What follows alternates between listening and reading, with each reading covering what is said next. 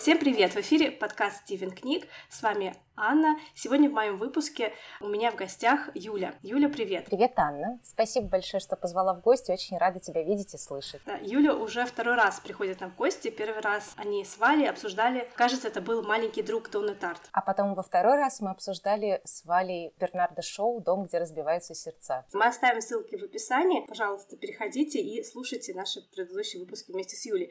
А сегодня мы собрались для того, чтобы обсудить Чарльза нашего Диккенса. Любимого, дорогого, незабвенного. дорогого. Даже если бы очень хотелось забыть. Незаменимого. И его роман «Лавка древностей». Это, наверное, один из таких нераскрученных его произведений. Поправь меня, если я ошибаюсь. И, честно говоря, я понимаю, почему. Да, сегодня Юля расскажет, э, почему этот роман вызывает у нее очень сильные чувства. Страстные бурные, я бы даже сказала. Итак, Юля, можешь вкратце рассказать, о чем роман «Лавка А, древностей»? я попытаюсь. Роман «Лавка древностей» о том, как жила-была маленькая, добрая, прекрасная сиротка Нелл. И был у нее дедушка, тоже добрый, но несколько менее прекрасный, потому что дедушка считал, что может он обеспечить свою любимую внучку на будущее каким-то финансовым образом, если начнет вдруг э, просаживать деньги в карты. И это гениальное решение привело, конечно, к тому, что э, закрутилась дальше их жизнь таким образом, что пришлось им много путешествовать, пережить очень много разнообразных испытаний, которые привели к чему не скажу, а может быть потом скажу. Да, если что, эпизод будет содержать спойлеры, поэтому у вас есть выбор прочитать сначала «Лавку древности» и послушать, или послушать и все равно потом прочитать. Или не читать. Но мне кажется, что спойлеры к лавке древности, они такие довольно условные, потому что здесь сюжетных поворотов не очень много, и мне кажется, что сюжет э, знаком каждому любителю Диккенса, или, может быть, не любителю даже тоже знаком. Ну, мне вот не был э, знаком этот сюжет, я поскольку, поскольку слышала об этой книге, да, и поэтому ну, мне было в какой-то момент все таки интересно читать, и я читала эту книгу, как бы я смотрела сериал. Поправь меня, опять же, если я ошибаюсь, книга так и задумывалась, как многие книги Диккенса, они задумывались как вот некое сериальное издание, которое выпускалось э, в газете либо в журнале. И именно «Лавка древности» выпускалась изначально в журнале, который тоже выпускал сам Диккенс. Этот журнал назывался «Часы мистера Хамфри». Это еженедельник, который э, издавал Диккенс, и там он начал печатать «Лавку древности». И, кстати, «Лавка древности» стала настолько популярной, что есть такая городская легенда, что когда в Нью-Йорк привезли копии последней главы, люди просто штурмом, чуть-чуть штурмом не взяли этот корабль с почтой, но э, это не точно. Мне понравилось в сравнении вот этой истории про то, что когда книжка вышла в Америке, американцы штурмовали корабль с последней частью книжки, с историей про выход последней книги Гарри Поттера, когда действительно ночевали люди тоже в книжных магазинах, потому что всем не терпелось узнать, чем же закончится история. И вот здесь маленькая Нелл, малышка Нелл, она, наверное, так глубоко проникла в сердца, что узнать, чем же судьбина-то ее закончится, куда ее все приведет, хотелось очень сильно. Мальчик, который выжил, Девочка, которая и девочка, которая разная. Да. И еще пару слов о сюжете. Как ты сказала, из-за пристрастия дедушки Нелл к азартным играм они вынуждены покинуть свой дом. Это происходит это еще и потому, что дедушка занимает огромное количество денег, естественно, у одного очень хорошего человека, дельца, человека множества разных странных профессий, Дэниела Квилпа. Главный антагонист, злодей этого романа, он, как же политкорректно сказать... Нехороший человек редиска. Да, но он еще маленький человек. Не в том смысле, как герой Гоголя Шанель, а в смысле, что он карлик. И очень уродливый и вообще неприятный во всех отношениях дядька. При этом он женат на молодой красивой девушке, которая говорит, что до свадьбы он был очень очаровательным и привлекательным, и как-то вот сумел ее в себя влюбить. Но теперь он, естественно, относится к ней очень плохо. Это явный психологический, даже иногда физический абьюз по отношению к его жене и к э, теще. И, в общем, этот Квилп на протяжении всего романа строит козни всем, с кем он не пересекается. А зачем вообще он это делает? В чем его финальная цель. И порой такое ощущение, что Квилп делает какую-то очередную бяку просто ради того, чтобы сделать бяку. тебе... И вот это, наверное, тоже одна из таких сторон романа, которые у меня вызвали вопросы. А тебе не показалось, что он просто социопат или психопат? Потому что у меня, честно говоря, было ощущение, что он не очень здоров психологически, потому что здоровый человек не может получать такое неистовое удовольствие. Может быть, конечно, у него было, было какое-то тяжелое детство из-за его физических вот этих особенностей, но у меня он тоже вызвал вопросов очень много, но вот почему-то в литературе к нему относится, в литературе я имею в виду в научной, к нему относится как к образцу гротеска. И восхищаются даже порой умением Диккенса создать такую однозначно неприятную фигуру. Он становится каким-то апогеем просто неприятия всего, что только можно не принимать в человеке. И есть интересная теория, которая мне показалась любопытной, про то, что он представляет собой метафору индустриализации. И поэтому то, как развивается его судьба дальше, когда природа, скажем это так, чтобы уж совсем не спойлерить, одерживает верх над ним, показывает, что и в реальном мире однажды, возможно, природа одержит мир над индустриальными всеми вот этими историями. Ха-ха, наивный Диккенс. Но, с другой стороны, мне кажется, вот эта теория тоже немного странной, потому что Диккенс, он же за прогресс, за социальные реформы, за то, чтобы поддерживать какое-то развитие общества, причем развитие и общества, и страны на самых разных уровнях. Можно, наверное, рассмотреть эту теорию, потому что если посмотреть те места, в которые убегают Нелл и дедушка, как они описываются, то есть это либо какая-то идиллическая деревня посреди полей, лугов, где и свежий воздух, и цветочки, там, и овечки ходят, и мир, и гармония, либо это какие-то индустриальные такие рабочие города, например, они они проходят один из городов, где им очень сложно найти ночлег, и там везде вот эти фабрики дымящие, и дождь идет, конечно же, здесь прям по, по закону жанра, и, и ночь холодная, сырая, и негде им укрыться, и они встречают человека, который дает им ночлег, какой-то там тоже кочегарни, я не знаю, какой-то фабрике, и я читала, что это Бирмингем, под этим городом под, подразумевается Бирмингем, и явный контраст здесь вот как раз между природным, между таким естественным, традиционным образом образом жизни и вот индустриальным, современным, окутанным дымом горящего угля, там, я, не, не знаю. Поэтому вполне возможно, Квилп здесь символизирует какие-то вот эти новые силы индустриализации, силы, может быть, капитализма, опять же, которые преследуют главных героев и не дают им жить спокойно в мире и гармонии. Возвращаясь, кстати, к Уилпу и его семье, тебе не показалось, что его жены просто стокгольмский синдром? Да, да, да, возможно. Мне было ее безумно жалко. Вот почему-то я ей сопереживала угу. гораздо больше даже, чем Нел и дедушке, хотя да, да. вроде бы Нел-то совсем ни при чем. И, наверное, она самое пострадавшее лицо, в принципе, от всего, что угу. происходит. Но вот эту несчастную жену, которую угораздило влюбиться в такого специфичного мужчину, и потом еще и огребать, простите, за это всю жизнь, угу. мне было жалко очень сильно. Ну, поначалу я могла понять, что, ну, да, она не может с ним развестись по тем законам, естественно, и поэтому она вынуждена терпеть его выходки, его отношение к себе, но, с другой стороны, она так заискивает перед ним и просит у него прощения все время, и как-то даже лебезит просто перед Квилпом, перед своим мужем, да, и не понимаешь,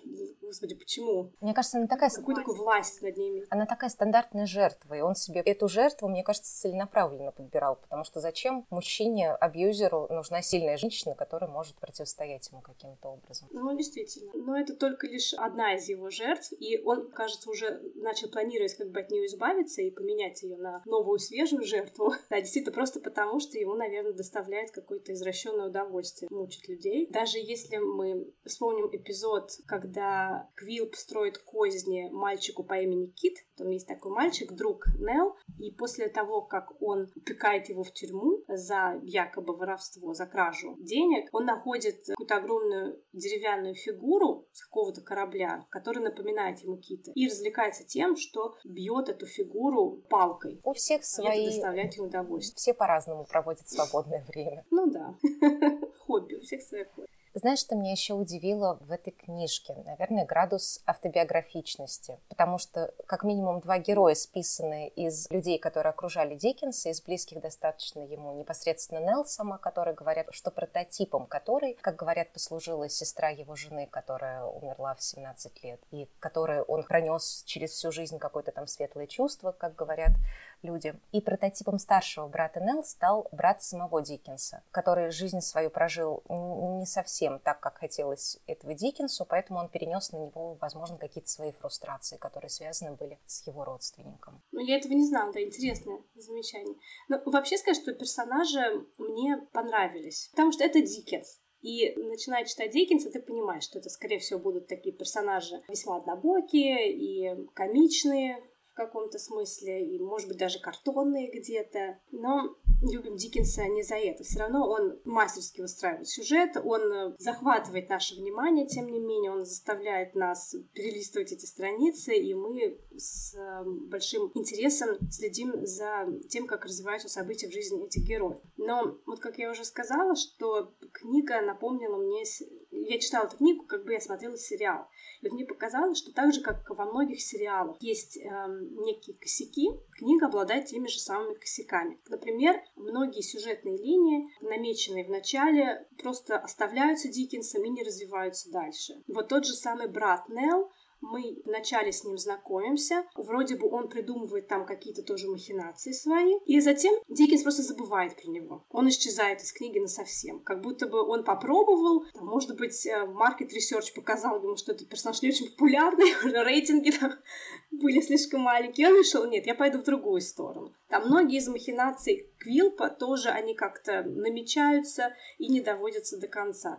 И даже сама Нел фактически исчезает из книги на значительную ее часть. И большую часть, наверное, времени мы проводим с Китом, с его семьей, с еще одним персонажем, там, Ричардом Свивеллером и его тоже похождениями. И в конце нас снова возвращают к Нел и задаешь себе вопрос, а, а почему мне должно быть не все равно, да? Why should I care? Почему я должна переживать за этого персонажа, если про этого персонажа фактически известно очень мало. И этот персонаж ничего не делал. У нее фактически нет агентности даже на протяжении всего романа. Она ведома, с ней что-то происходит, она не делает ничего сама. Тебе вот не показалось, что такие косяки есть в развитии сюжета и в агентности персонажа? Мне показалось, что косяков здесь довольно много. То, что ты перечислила сто процентов. И мне кажется, что в том, что касается старшего брата Нелл, где-то Диккенс просто написал на какой-то 20 какой-то главе, что а теперь он уехал. Может быть, он на тот да. момент да, да, его слили да. просто. Может быть, он на тот момент помирился, конечно, со своим братом временно, поэтому решил, что стоит его вывести и больше не подвергать какому-то неприятному сопоставлению с неприятным героем. В том, что касается Нелл, у меня, наверное, больше всего претензий к ней именно как героине, потому что она просто архетип. И она какая-то такая... Я не могу сказать, что она деревянная, но для меня она не живая. Для меня она просто статуя Мадонны в церкви. Вот что-то такое не человек даже, а образ, которому молятся, которым восхищаются и который потерял все человеческие черты. Поэтому мне нравится теория, что этот образ был списан с сестры жены Диккенса, к которой он хранил нежные чувства на протяжении всей жизни, возможно, как раз потому, что она умерла. И ему было очень просто сохранить и пронести этот светлый образ через всю свою жизнь. И мне показалось, что Нелл — это именно такая героиня, которую он просто обожествляет, которую он идеализирует во многом. И поэтому собственно, даже не обязательно ничего делать. Ему достаточно сказать, что она добрая, хорошая, о дедушке заботится. Вот какая молодец. И ты знаешь, я еще обратила внимание на такой момент, что почему-то именно к Нелл Диккенс пытается вызвать наше максимальное сочувствие. Хотя в книге есть еще несколько персонажей детей, которым тоже можно посочувствовать чувствовать. Вообще, дети всегда занимают огромное место в творчестве Диккенса. У него почти любой его роман сфокусирован на каком-то несчастном ребенке. Лавка древности не исключение, но здесь много этих несчастных детей. Но только Нелл написана таким сентиментальным, меланхоличным, трагичным даже тоном. Остальные дети поданы как-то более комично, в каком-то сатирическом ключе. Тот же Кит, который живет э, со своей мамой, папа у них умер, и у них трое детей в семье Кита, и еще его двое маленьких братьев. Они тоже еле-еле сводят концы с концами, он вынужден сначала работать где-то там поскольку-поскольку, каких-то там разных работах, да, как э, раньше дети из бедных семей вынуждены были как-то сами пробиваться. Киту потом улыбается удача, и он находит э, обеспеченного работодателя, причем не только обеспеченного, но еще и адекватного, не психопата какого-нибудь, вот, а нормального такого который а, он дает ему работу, они хорошо к нему относятся, они помогают ему всячески, помогают ему в его беде, когда он оказывается в тюрьме. Но понятно же, что не со всеми детьми происходит, не всем детям в викторианское время так везло. И большинство из них вынуждены были жить на улице, сражаясь за выживание фактически каждый день. Но Диккенс не делает на этом акцента. Есть еще персонаж Маркиза, маленькая девочка, которая живет в каком-то подвале в конторе адвокатов, юристов Самсона Браса и его сестры Сали, которые они тоже очень плохо относятся, они обращаются с ней фактически как с собакой, ей не разрешается никуда выходить, они запирают ее, причем даже в этой маленькой коморке, ходят к ней иногда там кормят ее и, ну, естественно, поручают ей разную грязную работу. И она тоже описана Диккенсом как-то, ну, как э, комичный персонаж, хотя если представить, ну, это тоже ребенок, который вместо того, чтобы ходить в школу, играть со сверстниками, вынужден жить в коморке и работать в таком вот нежном возрасте. И я не знаю, почему, то ли Диккенс решил, что, ну, умный читатель поймет, что этим детям тоже надо сочувствовать, и что это тоже такая вот социальная сатира, как бы, да. Но, с другой стороны, да, все внимание на Нел и именно на ее трагедию. А вот про этих детей как-то мы забываем. Я с тобой согласна. И мне кажется, что в принципе у Диккенса много какого-то такого несоответствия между тем, что он заявляет, и тем, что он показывает. Между его интенцией и как раз теми образами, которые он создает. У меня к нему много вопросов в принципе по жизни, честно говоря, потому что у меня складывается впечатление, что он был человеком, такое личное впечатление, скажем так, который в книгах стремился каким-то образом выразить то, чего ему не хватало в жизни. Потому что если мы вспомним всех его вот этих идеальных, идеализированных женщин, которые чем-то похожи на идеальных женщин Толстого. Правда, он, мне кажется, позволяет им иногда даже меньше, чем Толстой позволяет своим женщинам. Хотя, если, с другой стороны, если взять ту же Эстер в «Холодном доме»,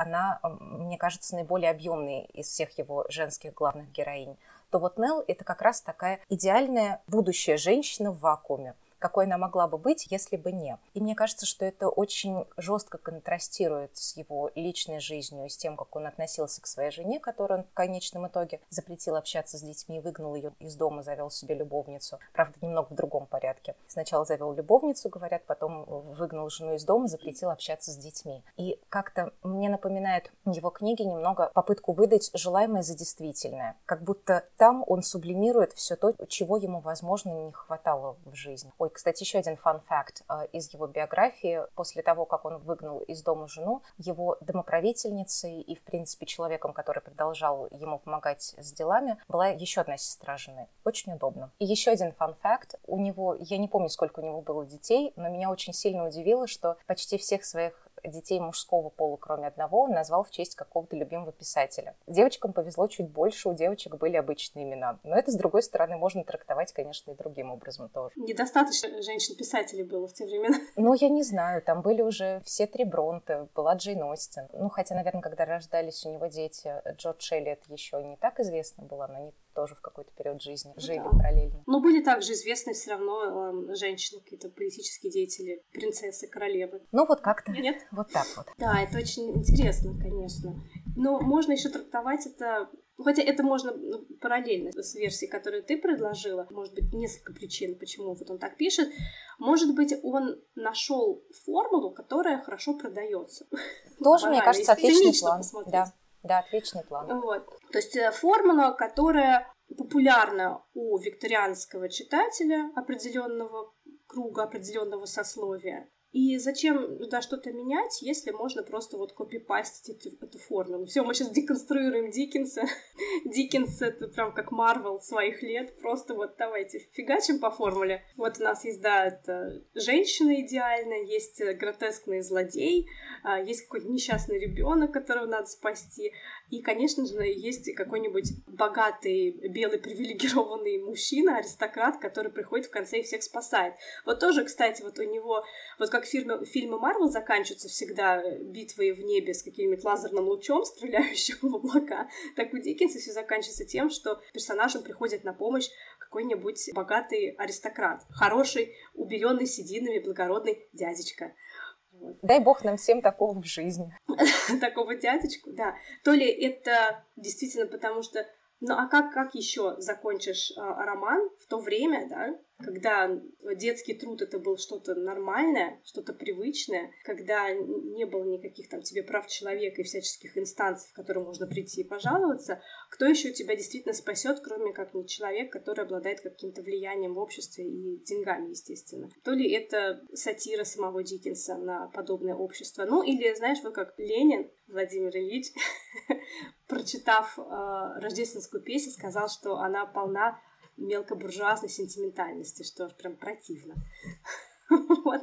Ну, я понимаю, о чем он говорит. Действительно, вот это буржуазная сентиментальность, что вот этому ребеночку мы сейчас найдем ему богатого дядечку, он его усыновит, и все хорошо. А то, что там у тебя по дому куча других таких детей помирает с голоду, ну, что поделать. Но зато я вот хороший, я одного ребеночка спас. Я боюсь, что я не просто понимаю, о чем говорит Ленин, но еще и с ним согласна. Никогда не думала, что когда-то скажу э, эту фразу, да, но до чего довел Диккенс как- как-то вот у меня есть определенное противоречие между сюжетами Диккенса и теми героями, которых он конструирует, и Диккенсом как стилистом, Диккенсом как писателем, как человеком, который создает литературное произведение на каких-то более высоких уровнях. Вот в плане сюжетов и в плане героев у меня к нему очень много претензий, а в плане стиля мне чаще всего очень хорошо, приятно, радостно, и я им восхищаюсь даже, наверное, очень сильно – потому что все мы помним, конечно, с четвертого курса Иньяза первую главу из «Холодного дома», которую мы, анализировали, и где стилистических приемов на страничку текста столько, что можно проиллюстрировать практически все стилистические приемы, которые существуют в природе. И вот здесь в плане структуры и в плане какого-то новаторства, может быть, «Лавка древности» — это не самое показательное произведение, но, с другой стороны, все равно там есть, например, смена наратора, потому что в первых трех главах наратор один — и повествование ведется от первого лица, потом повествование меняется. Можно это как... Но этому, кстати, есть угу. объяснение, потому что задумывал же как издание в, в том журнале про этого мистера Хамфри. Как бы он должен был эту историю рассказывать. А потом Диккенс решил, что он выпустит это как роман, и поэтому он избавился от мистера Хамфри и сделал это уже от э, третьего лица автора. Вот, и я тоже только хотела сказать, что с одной стороны это может рассматривать как косяк, а с другой стороны как какое-то новшество, потому что все-таки для викторианской эпохи смена повествователя, наратора и голоса – это не самая типичная история. Он потом, конечно, будет пользоваться в холодном доме этим сполна и слегка даже, наверное, эксплуатировать там, где нужно и не нужно, но вот здесь мне показался достаточно свежим. Плюс есть у него его вот эта божественная ирония. Правда, я помню, что когда я читала эту книжку «Лавку древностей», у меня была прям проблема. Я ждала, где ирония наконец-то. И вот на 200 какой-то странице он выпалил все, что у него имелось. Там была какая-то очень смешная, смешная шутка. Долго ждал, да, наконец. Да, смешная шуточка была про, тетушку, которая э, обещала умереть, а все никак. Такая вполне духе Диккенса как раз. И вот это мне у него очень сильно импонирует. Юмор даже в лавке древности. Вот стоит читать ради его несравненного, подчас даже злого такого юмора. Вот мне запомнилась шуточка про а, Салли Брас, а, в описании внешности которой он говорит, что у нее над верхней губой была небольшая полоска рыжих волос, но вполне возможно, это просто ресницы выросли угу. не на том месте. Я, я себе тоже выписала это в литературный дневник. Вот я сегодня да, утром да. перечитывала. Но это вот настолько угу. просто Очаров... очень, очаровательно. Очень, очень тонко и очень зло. И есть какие-то еще находки, которые есть у Диккенса, как у писателя. Например, я удивилась очень сильно, я не помню в каком романе, у него есть практический поток сознания. До Джойса и до всех вот этих прекрасных модернистов его героиня говорит обрывочными фразами, которые представляют собой телеграмму как раз по форме своей. И меня, я помню, в свое время это тоже очень сильно удивило. Вот за это я Диккенса не просто люблю, а как-то очень сильно ценю даже, наверное. Да, то есть э, автор не без своих, конечно, косяков, но, тем не менее, в целом его творчество не то чтобы первопроходческое, но вполне себе прогрессивное и показывает человека, который не боялся, наверное, нарушить какие-то литературные нормы, при этом пользуясь формулой очень успешно, но и не гнушаясь какими-то нововведениями и подчас даже рисковыми решениями литературными. Мне кажется, это какой-то совершенно уникальный пример человека, который сумел литературную формулу и коммерческий успех на одной чаше весов держа, а на другой чаше весов держа как раз новаторство литературное. И плюс идеи социальной справедливости и стремление к ней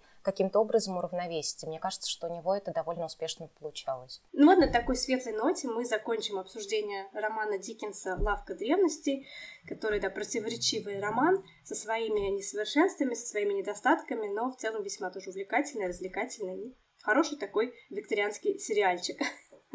Поэтому рекомендуем, если вам нравится Диккенс, прочитать и написать нам в комментариях, что вы думаете по поводу Нелл, ее дедушки и всех других персонажей этого романа. Спасибо большое, Юля, что согласилась поговорить со мной и обсудить этот роман. И я надеюсь, что ты еще не раз к нам придешь обсудить другие работы Диккенса или других писателей. Спасибо большое, Аня, за то, что позвала. Была очень рада видеть. Надеюсь, что приду. А, я еще напоминаю, что у нас еще есть Patreon и есть Boosty. Э, Пожалуйста, если вы хотите дополнительный контент, проходите по ссылкам, подписывайтесь. А тут можно я добавлю, что у вас дополнительный контент весьма-весьма увлекательный. И выходит в такие неожиданные моменты, когда очень хочется какой-то радости светлой в жизни. А тут бац, и светлая радость появилась. Светлая радость, да. Стивен Книг дарит вам неожиданно светлую радость, тогда, когда вы не ожидаете совсем так из-под тяжка. Поэтому спасибо большое, что слушаете нас. Оставляйте ваши лайки, комментарии. Всего доброго и всем пока!